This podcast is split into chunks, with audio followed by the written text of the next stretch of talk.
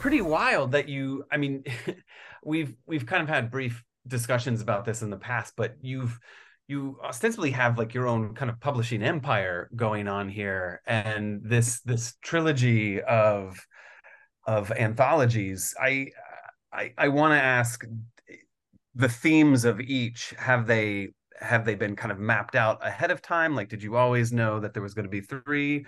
Is is this kind of just a pit stop along the lines of the fourth the fifth the sixth? Like next year's is planned. Um I already have eight of the 12 already signed. I actually have three of the stories for next year's. Um, do I have the concepts already planned out ahead of time? No, if they just kind of hit me over the year and something sticks.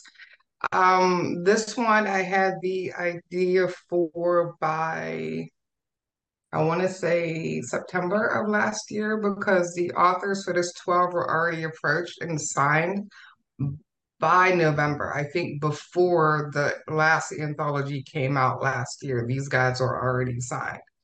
Yeah. Um, next year's is already planned and mostly signed.